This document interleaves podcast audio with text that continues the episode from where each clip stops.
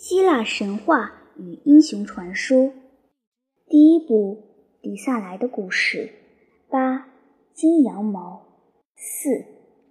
一个炎热的仲夏早晨，有一位年老隆中的仆妇独自坐在柯林斯城外的一座红丽的大白屋的前天井中，屋后便是柯林斯的护城山。屋前可望见整个的柯林斯城，四关耸立，晚墙如林。在以外，黄澄澄的沙地直伸到无波的绿海中。但老妇人并不注意这一景色。她坐在柱廊的云石阶上，双眼凝注在前天井的门口，仿佛在很焦急地等候着什么人。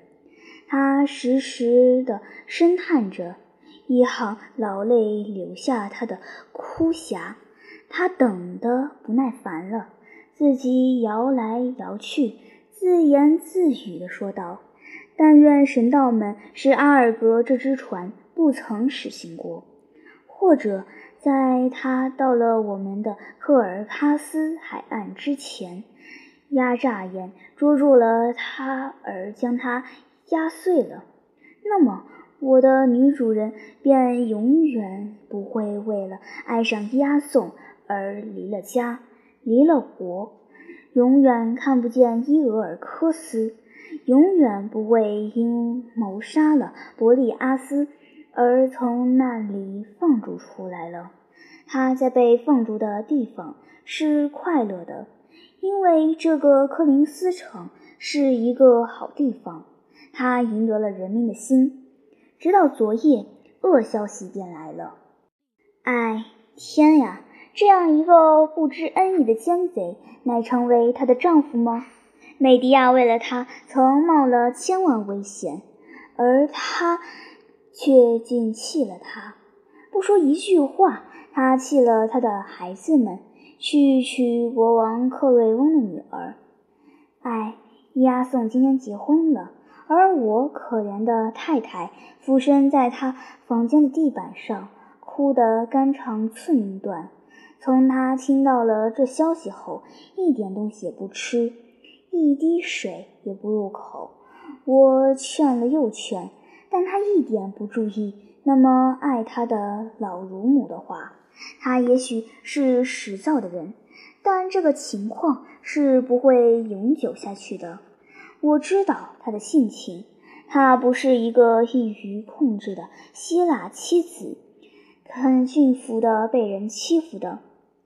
我怕，我怕这将驱使他做出……啊，老弗桑西斯终于带了孩子来了。现在我要警告他，不让孩子们给他的母亲看见，因为当我说起这个孩子来安慰他时，他的眼光是那么致命的憎恶，但愿神道们变成了这个凶兆。老乳母这样的说着，匆匆地走到门口去，迎一个头发灰白的奴隶，他一手牵着一个男孩子。玫瑰色而且美丽的孩子们一见了老乳母，便奔到他跟前，叠叠地将他们早晨散步的事情告诉他。他俯下身子，稳稳地吻着他们，然后在他们的老仆耳中微语道：“将他们带来去。”但他们是要和他同去呢？他也低语答道，望着他的迷乱的脸色：“你没有听见吗？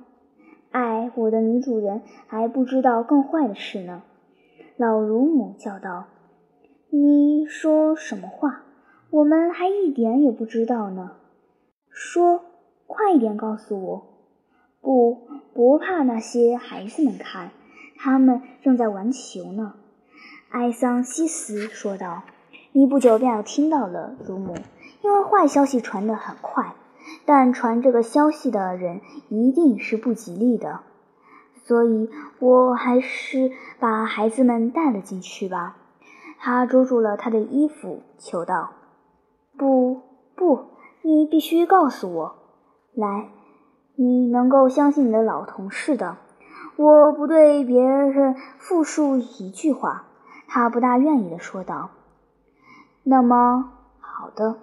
当我们经过伯里尼泉时，有城中的老人们就会聚在那里谈话。”我偶尔听到其中的一个人说道：“虽然我装作没留心听，我们的国王今天要将他的两个孩子和他的母亲驱逐出境的。现在我想一想，他也许是说谎。我们姑且这样的希望着。”老乳母大怒地叫道：“真的，押送！”宁愿弃了他的孩子们，不愿失了王宠。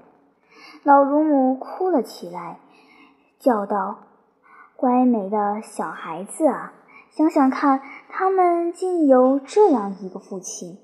现在他要不是我的主人，我真要咒骂他。”老人家阻止他说：“不要想，不要说坏兆头的话。”他已经有了足够的诅咒在他头上的。听说自昨夜克瑞翁的使者带了消息给他时，我们的太太已经咒得他够了。”老乳母说道。“那是真的。他还骂到新娘和他的父亲呢。我想，那位使者在他面前平平安安地退了去，真是万幸。”因为他的愤怒是极可怕的，但最可怕的还是他为了他们的奸诈的父亲之故，他竟也咒着他自己的两个可爱的小宝宝，倒求他们与他一同毁灭。艾桑西斯不耐烦地说道：“谁管到一个悲怒着的妇人的诅咒呢？”然而，要是孩子们不进美迪亚的房间去，请你也注意，不要告诉他我所听见的消息，因为这事尚未证实呢。他呼唤两个孩子到他身边，领他们一同进屋去了。老乳母也跟在后面走着。忽然听见门后有人高声呼道。嘎，国王要在这里的克尔喀斯的美迪亚说话。然后，克瑞翁他自己走进了天井，他的卫队跟在了后面。他是一位中年的、身材高大、相貌美好的人，态度很庄严，但有一点骄傲。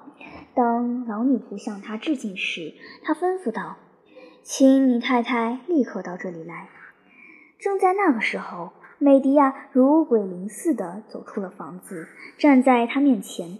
他的形状很可怕，他的血红色的袍子全都破了，他的黑发悬在他的膝上，他的脸色铁青，犹如一个已死的女人似的。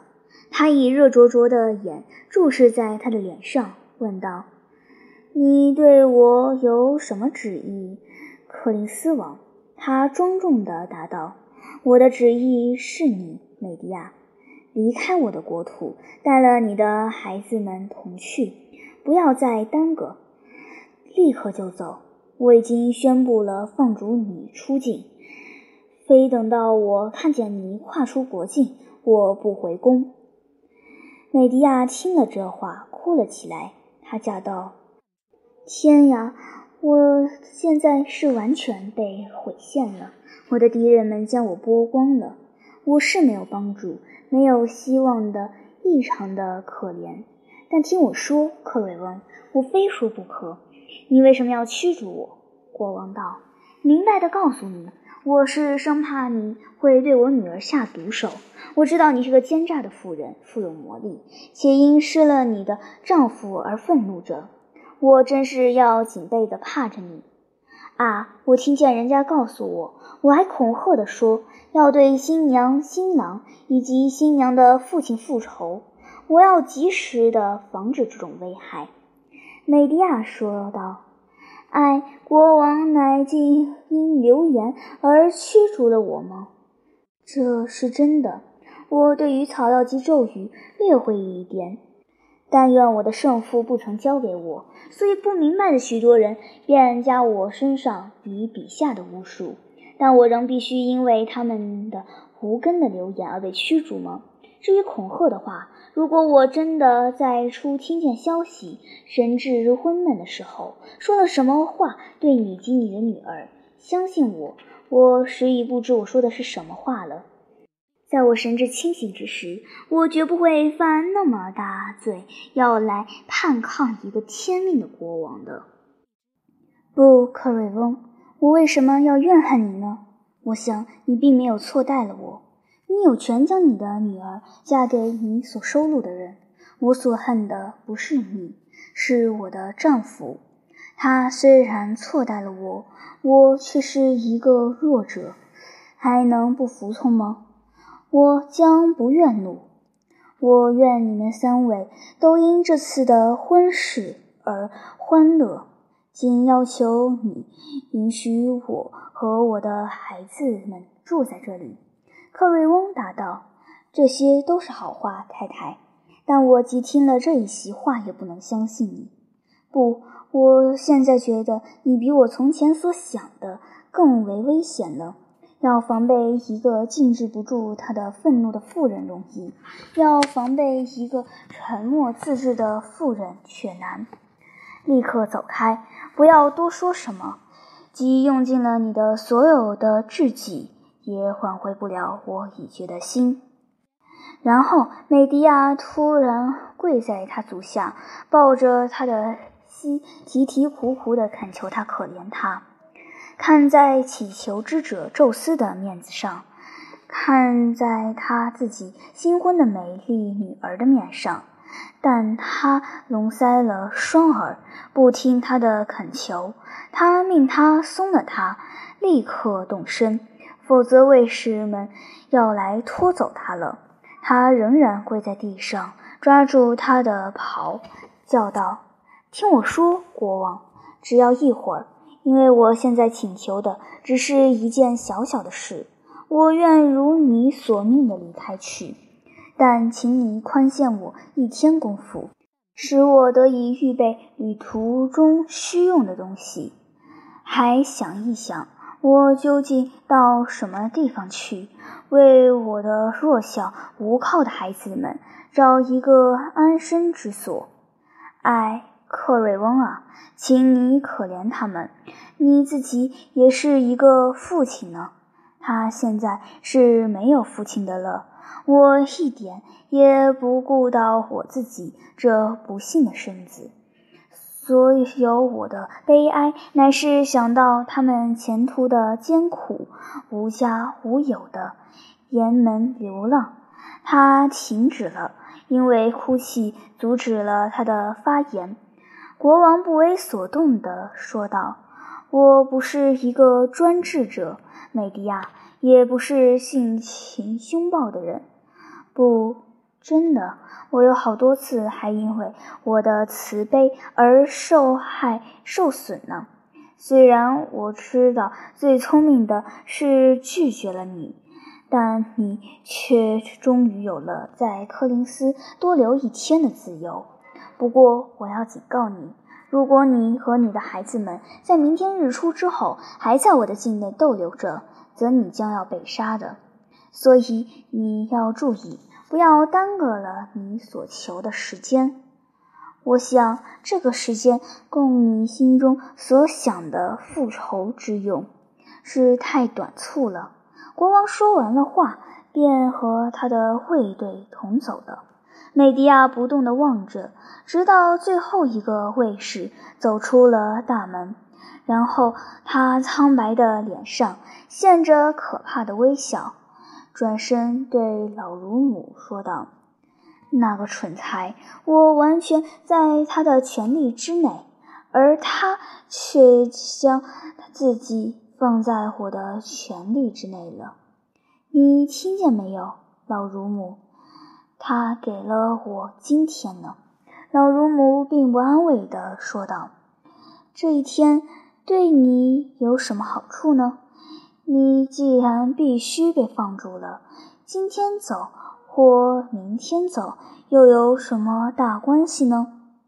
他的女主人凶狠地说道：“假如没有大关系，你想我肯在那个人面前自卑，向他跪着吗？我。”美迪亚还哀哀地祈求着吗？我告诉你，他盲目的、愚蠢的，那么轻轻地允诺了的这一天，将看见我将我的仇人都置之于死地。啊，这个克瑞翁和他的女儿，还有他的新郎，都成了尸身。在前面的太阳西下之前，老乳母听了这话，高声的哀叹着，嗫嚅的说出微弱的抗议。但美迪亚并没有注意到他，只是自己记忆的说着：“我将要怎么杀害他们呢？我知道千种方法，毒药对我自己是最平安的。”是的，但他们一死，则火必会被人所疑惑了。柯林斯人将追上我了，这是障碍之点，并不是我要生。但他们死了之后，仍被复仇，则将消灭了我的胜利。喏，在这一天之前，我将等一会儿，也许。偶尔有可以逃脱的方法，如果没有，我的短刀今夜将绕到他们的心头。虽然我红着双手被捉住了，受到了最坏的待遇，美迪亚这样自言自语着，迅快地走来走去，犹如一只被人囚在笼中的美丽的野兽。他走到快进门口之处，忽有一个人走了进来。他看见这个人，低喊了一声，站住不动，因为这是押送。俊美的身体上穿上了全新的紫袍，金色光泽的头上戴了花冠，但他的脸上的忧郁却不像一位新郎的样子。而他的双眼，当与美迪亚的眼相碰时，也有点恐惧表示。这两个人彼此默默地互视了一会儿，然后伊阿宋换上了一副愤怒的容色与声音，犹如一个人知道他自己是不会宽恕的，匆促地说道：“有多少次我警告过你？”美迪亚，要你不要那么乱发脾气，总是没有效力。好，你看现在得到了什么？如果你静静的抚顺着他，便可保有这个家庭和你的一切安乐。但不，你却大怒起来，恐吓咒骂王家。因此，便这样得到了放逐和责罚。这是国王的意思，不是我的。你必须明白。至于我，随你如何称心称意地责我、骂我。真的，我已经尽过力去劝克瑞翁宽恕你，但他不听我的话。你看。这乃是你自己的过失，使你被逐出柯林斯。然而，我并不是来责备你的，美迪亚，而是来看你的是否旅用有所缺乏。如果你自己或孩子们要用什么，你只要开口，我有黄金可以运用。我恳切的愿你不致缺乏什么。因为你虽憎我、恨我，我却是永远对你好意的。伊阿宋看见他的妻子镇定地听着他的话，便恢复了他的自信力。他说了最后的话，便走近了他，微笑着，温柔地将手搁在他的肩上。但美迪亚如遇蛇蝎似的将他的手摆脱了，振奋地颤抖不已，叫道：“你是一个下流的坏人！你怎么还到这里来？你在结婚之后，怎么还敢于来看我？这是你的勇敢吗？最有胆的伙伴，嘎！”你是不怕我的，但是我将告诉你为什么。因为你的下流灵魂中没有羞耻能够触到你。但现在你答应我，因为我要在你自己的口中证实你。谁在赫尔喀斯救了你的性命？谁为你赢得了金羊毛？谁为你在我们的长途海行中再一次的救全了你？当阿尔格归家时，谁将伯利阿斯结果了？为的是这焦迪的生存，使你不安。你站在那里，一声不响，似乎是要我带你回答似的。是他，他办了这一切事，全为的是爱你，这位妻。你是立了誓爱护他的，却期盼了他作为他的报偿。你的妻，我说，啊，你孩子们的母亲，有什么理由使你的不忠实成为一个罪恶？因为如果我是不会生子的话，我将不阻止你去娶别一个妻，逼得有子传孙。一个男子而没有子妻是异常的痛苦的，但我已为你生了两个可爱的孩子了。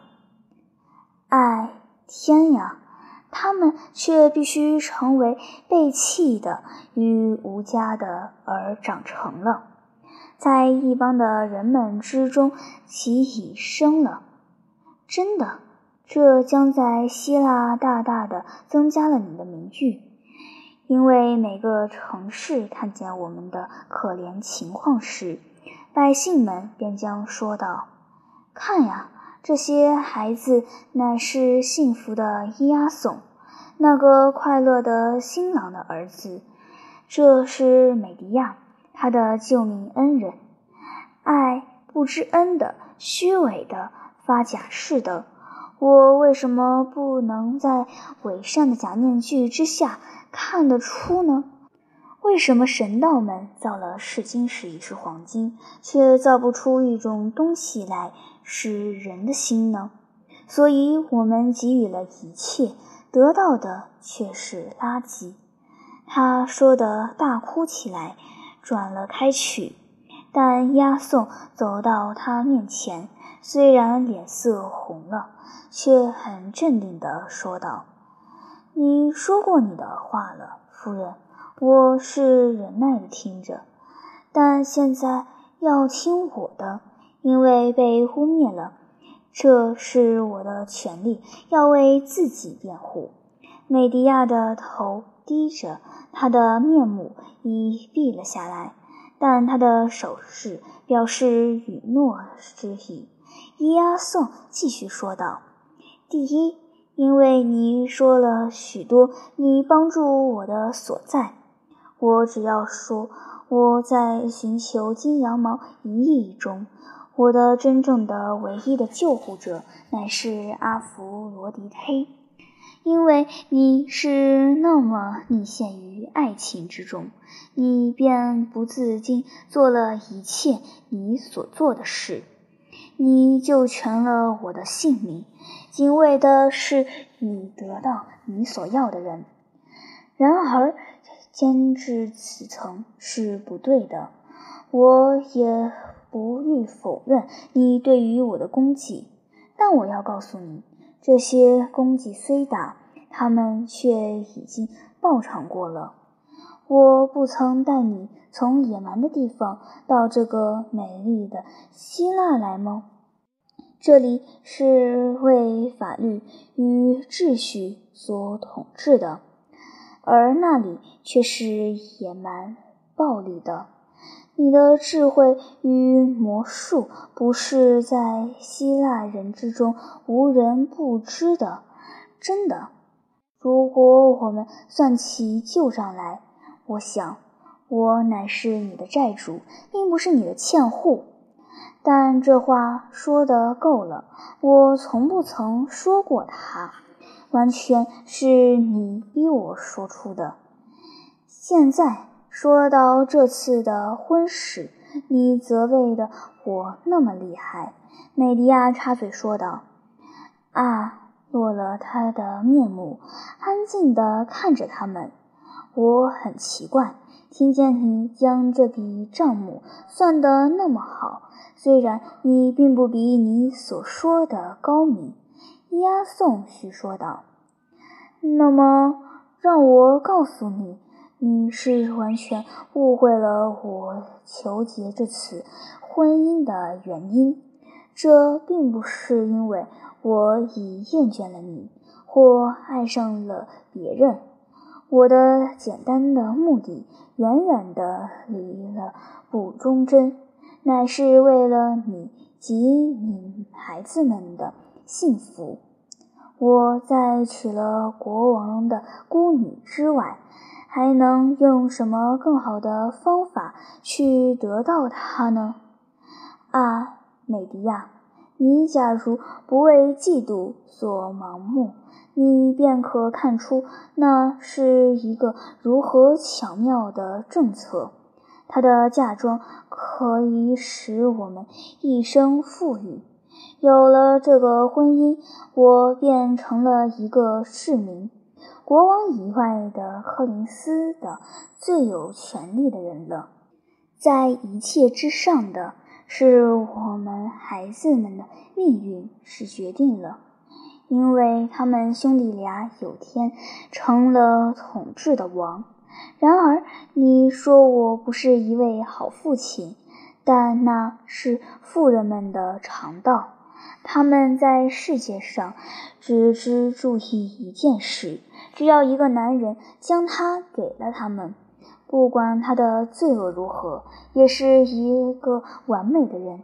但如果你弃了他，他便成了世界上最残忍的坏人了。虽然他尽力做了种种事来服侍他，哎，如果神道们不创造了你们女性，而创造了另一种东西，为我们男人传宗接代之用，则我们将如何的快乐呀？押送停了一会儿，透了一口气，他的妻问道。你还要说什么话？他答道：“不，美迪亚，除非你要我重述我方才告诉过你的。我之所以缔结这次的婚姻，完全是为了你的好处。”他答道：“你真是一个长于言辞的坏人，但一个简单的问题便可以问住了你。”你为何不预先告诉我你要办这件事呢？伊阿宋随口答道：“因为我知道你将如何应付他。要求你允许这件使你狂怒的婚事是一无所用的。你不会听我的理由。”美迪亚叫道：“不，因为这些话都是谎。”唯一的真情是，你对于你的野蛮的妻觉得可羞，便要找一个更好的路。伊阿宋答道：“你不要那么不公平地对待我，但我知道再谈下去也无益，我只好让你去度你自责的命运去了。”但为了我们以往的事，我渴望想帮助你的旅行。我有朋友们在别的城市中，让我给你以信寄去找他们，他们一定会高兴的款待你的，你也将有钱。美迪亚打断了他的话，说道：“你以为我将受你的恩惠吗？或将和称你为友的人有交涉吗？”现在走吧，为什么逗留不去？我知道你是急于再到你的新娘身边去。一点钟的离别，对于新婚的爱人，真是一世之久。去，当你还能够和爱好的心腹玩着的时候，但这时不是很长久的。宙斯的意思。他说着时，以那么尖刻的眼光望着押送，竟使他打了寒颤。他离了他，不再说一句话。然后，美迪亚投身位于天井中宙斯的神坛之前。这是一个家中神坛，开始低声祷告着。他的老乳母这些时都在近处逗留着。这时，怯怯地到了他身边来。他踌躇地说：“亲爱的太太，你不进屋里去吗？时间紧急了，还有许多事要做。”美迪亚站起来说道：“那是真的，但我们必须再等一会儿。”到门边去，老乳母，在路的前后看看，告诉我你看见有谁走来。老妇人走了。过了一会儿，她叫道：“我看见一个旅客从北面的路上走来，他骑一匹骡，三个奴隶步行跟着他。他现在走近了，望着这条路。”现在他下骡了，太太，他到我们门口来了。